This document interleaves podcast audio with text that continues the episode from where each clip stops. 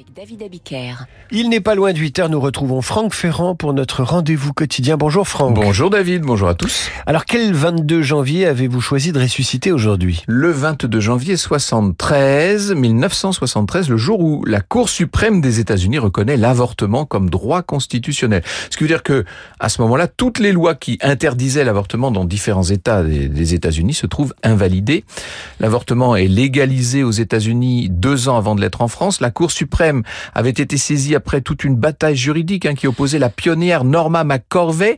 Elle avait pris un pseudonyme pour l'occasion, Jane Roe, et elle était opposée à l'État du Texas. La plaignante a perdu son procès en première instance, mais elle a fait appel du jugement et finalement, la Cour a donc été saisie en décembre 71. Elle a retardé son verdict pour éviter d'envenimer les débats de l'élection présidentielle de 1972. Et donc la décision va tomber plus tard, un 22 janvier 1973. Oui, c'est l'arrêt Roe versus Wade.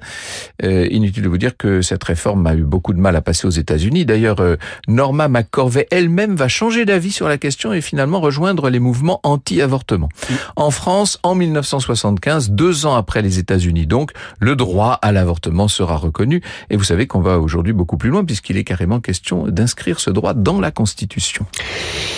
Franck Ferrand, on vous retrouve euh, à 9h pour Franck Ferrand raconte à tout à l'heure.